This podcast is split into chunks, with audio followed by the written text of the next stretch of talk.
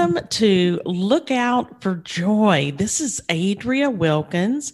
This month, we are talking about your ark encounter. What storm have you been through in your life? Today, I have an author friend, Terry Moore, that has written a book called Face to Face with God, My Best Friend. Mm-hmm. I have invited her to come and share some of the things that she has been through. And one of the things in her book that I really enjoyed, and I want to share this with you as we begin to talk with Terry. Have faith. I see a lot of things from up here that you cannot see from where you are. Have faith in me that I know what I'm doing. Trust me that I will continue to care for you, watch over you, and meet your needs. You only have to trust me, although I have a much bigger task than you. I want you to focus only on your part. Have faith that I have my part. What I loved about that the part that says, I have a much bigger task than you do. And that's that was all God. We only have to focus on our part. Welcome, Terry Moore, and I'm glad that you're here with me today. Thank you for joining us. Thank you for having me. I'm very excited about this. I mean, I know that God is in control, but I never have really, I guess, thought about it from that perspective in Him saying, although I have a much bigger task than you, I want you to just focus on your part. I would like you to share with us about your first marriage, how wonderful a marriage that it was and you lived in this beautiful house with a white picket fence and you were the princess right? I mean isn't that yep. what all of us dream that our life is going to be like? Was your life and your first marriage like that? Well it started out that way. Three months into our i mean we, we were married for six months. We were blissfully in love for the first three we were very compatible. We did think a lot of things together. He treated me very special. I treated him very special. And then one day everything changed. That's when I found out that he had been keeping a very deep, dark secret. He had told me that he had been in the Marine Corps for nine years, but actually I found out by looking at some documents uh, that was, were hidden from me. And the family was trying to keep this from me, this big secret I found out that he was actually in prison for first degree murder. When I started reading this document from the prison or from the courts, it just turned my stomach upside down. And all I remember is just knowing that I'm, I'm going to fight for my life now. I'm going to have to fight for my life. But what happened was, is that uh, he came to my parents' house after my parents came to rescue me from that because there's no cell phones back then. I mean, this is 1983 he came to my mom and dad's house and my dad walked out with a shotgun and said you're not taking my daughter anywhere. And the, my ex-husband says well then guess what? If she doesn't come with me i am going back to the house and kill her cat. Then his sense of secret was out. He didn't care how he treated me. So there was the black eyes trying to break my bones saying all kinds of negative things about me just tearing me down to size. Uh, so I went through verbal, mental, emotional, financially. Uh, he would not give me any money. He just controlled me for a very long time. I had no escape plan. Uh, that's what I teach women now to have an escape plan. And the only reason I was able to get out is uh, my best, one of my best friends back then. She got apartment complex, uh, and uh, she got she got apartment in a new complex. Is what I meant. And so there was no street signs or anything like that. She called me and said, "I want you to move in with me." You know, me and my cat and there's no way he can find us because we're not on the map yet. And I said, okay. So while he was at work, I had somebody guarding him that he did not know this, but I had somebody at the place where, where he worked. Basically, you know, they would make sure that he wasn't going anywhere. Uh, so what happened was is that there was a time that I had about a three hour window to get out of that house. And during that time, I had a bunch of friends come over and help me move out to get to her apartment. And then he came home and he was he was he was ecstatic. He was very very upset, very angry, and you know he was on the loose to try to find me, but there was no way he's going to find me. I bought a new car, so he could he didn't know what kind of car I drove, anything like that. And when I got to work, because he knew where I worked, then I would have somebody walk out with, come out to the car and walk me into the car back during the time I, I went in and turned the time I came out. So it was a little bit, it was definitely scary for a while. Mm. Yeah. And how long did you have to live kind of like that in secret? Oh, for about eight months. Wow, that's a long time. It is a long time. It is a very long time. I lost eight months of my life right there. Well, I guess so. And just being on edge for that long. Wow, that is so scary. When people are in situations like that, how in the world can you find joy? But I will tell you this I had a very big support system. Mm. And that was what pulled me through more than anything. Yeah. I, I lost myself. I, I lost my identity. I lost my self respect, my dignity. He took everything away from me at that point in time. Mm-hmm. So when I look in the mirror, I was like, I have no idea who you are. You're gone and I was dead inside because he took everything that you know I thought was just going to be a grand old life, and he took everything away from me. And how old were you then? Twenty seven. Okay. During that time, you know, you said you had a support group. Um, did was it family, friends, church people? Who who who was the support in your family? Yeah, it definitely it was my friends and my family and my coworkers and they would make sure that I was safe every single day while I'm in the house. I would sneak. There was times I would be able to get out and I'd go meet my mom for lunch or something like that. Oh, well, good. Yeah.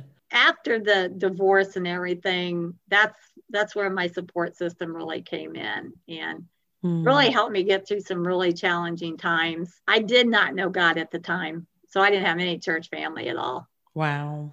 Mm-hmm. And I would have really recognized that God is the one that fills me up every day with the joy and the, and the respect and all that. And I would have been building myself up with God. However, you know, I said my mom, my mom and dad were supportive, but they still were not my biggest cheerleader. My biggest cheerleader in my life is me. I would say to anybody is make sure you're doing positive self-talk every day. Mm, now that that is an interesting thing because you know so many of us deal with negative self-talk, don't we though? oh, yes, absolutely. absolutely. That little thing inside of our head that will bring up um, things from years ago oh, yeah. uh, that someone has said. So we have to learn how to release those. So, what are some practical ways to release those negative thoughts that come into our brains? Well, first of all, you have to be a really strong person to start working on this uh, because there's going to be like a if you especially if you're a christian there's going to be a tug of war going on god's trying to pull you one way but the devil's trying to pull you the other way basically to release those emotional negative words you have to figure out where they're coming from I tell people you've got to silence that chatter. There are people that still have power over you today. So it's probably good to write down those things so that instead of just thinking about them, it's good to write them down so that you can kind of come face to face with them. you know, back to your title of your book, come face to face with what you you know are dealing with and one of the things that i saw is that you wrote maybe like a negative thought down but then you counteracted that with a positive like for instance you know you may have said well your hair doesn't look great but and and you might even say who has said that about me in the past write that down and then you turn it around and say why do they even care first of all and say if i like my hair then that's all that matters. That's right. Exactly. you know, exactly. Yeah. It's almost, I really do believe, and you know, I um I, I have a book about it, joy and journaling. And I really think that it's important for people to write down mm-hmm. what they're feeling. When I have gone through some things, I have to write it down to get it out of my brain because that stuff continues to play like an old recorder that you hit the rewind button and it goes over and over and over. And until I write it down and get it out and face what is going on and what is being said in my brain so I can get it out of my system. And sometimes I'll write really like how I'm feeling. I am mad. Yeah. So mad I could spit right now. I mean, you just write your real gut wrenching feelings down. And when yeah. you do that, I really do believe that it will be the beginning recovery and renewal and hopefully getting on a, a, better road and getting on a better track. One of the things in your book, break free from the past, you must forgive those who hurt you. How do you go about forgiving people like your first husband who lied to you, who really had a serious issue and then drug you into it, made you fear for your life. How do you forgive people like that? I was at my chiropractor's office one day and he told me, he says, you know what? He says, I have done everything I can possibly do structurally to you because I was in some car accident. So he was working on getting me back on track. I want to do something today. Your back keeps going at come. I fix it and it goes out again. He says, so what we're going to do is we're going to do some, some emotional work today. Said, I want you to think about your ex-husband. No, uh, I want you to really think about. I want you to think about all the things he did to you. And so he was moving my feet, and he picked up unforgiveness very quickly. So he was clearing me out. I still thinking about him, but he kept he kept saying, "You're holding on, girl. You're not letting go." He says, Let me tell you something. Your ex husband is married to another woman down in Florida. And do you really think he thinks about you a lot? But yet you're thinking about him every day because your resentment and your rage and your anger is so inside of you. And this is causing your health problems. And you talk about a light, like a light bulb going on, that that did it. And then after I thought about it, he says, I want you to go home and I want you to forgive him. Uh, okay. I, I'll do my absolute best. But he had cleared me out that day. So I did not have all those emotions inside of me at that moment. But I went home and I started I started talking to God about this. I said, okay, there's a scripture that says this can only come out by prayer. Will you help me?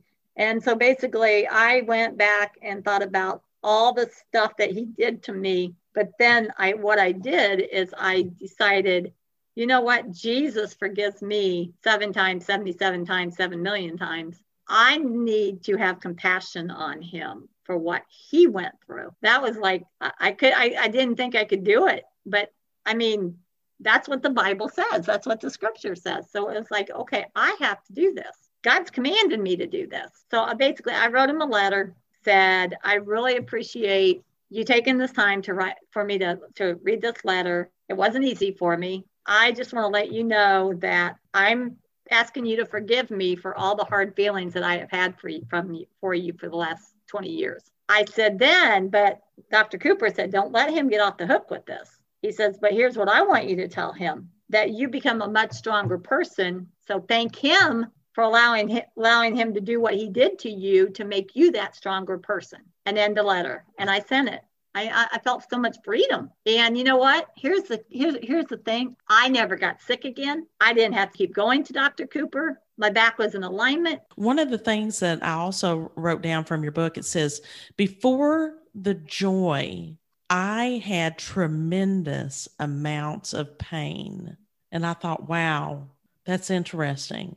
The letter that you wrote to your ex husband, you said, thank you for making me a stronger person. Mm-hmm. Wow. That took a lot for you to have to write that. I can't even imagine what yeah. that must have been like. You must have wept and cried and what kind of feelings did you have while you were writing that? I was absolutely trying to be like God's character, God's love, you know. Uh, yeah, I cried. Uh, I cried, but when I when I start thinking sad thoughts about my marriage, the first marriage, I'm like, oh, but I am so better off right now.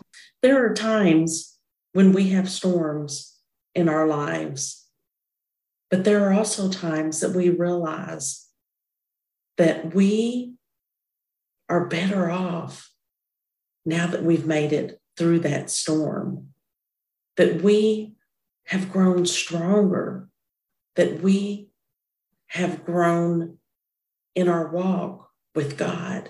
Just like Terry shared with us, we need to lean in a little closer and face to face with our best friend Jesus when we are going through those difficult storms in our lives.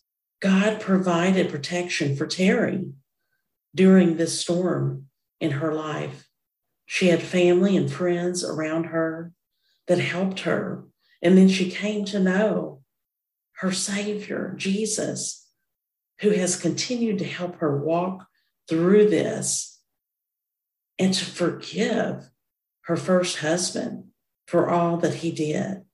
It's amazing how people, when they truly do and will forgive someone, how much healthier they are as a person once they have released that forgiveness. Check out Terry's book called Face to Face with God, My Best Friend. Y'all be on the lookout for joy.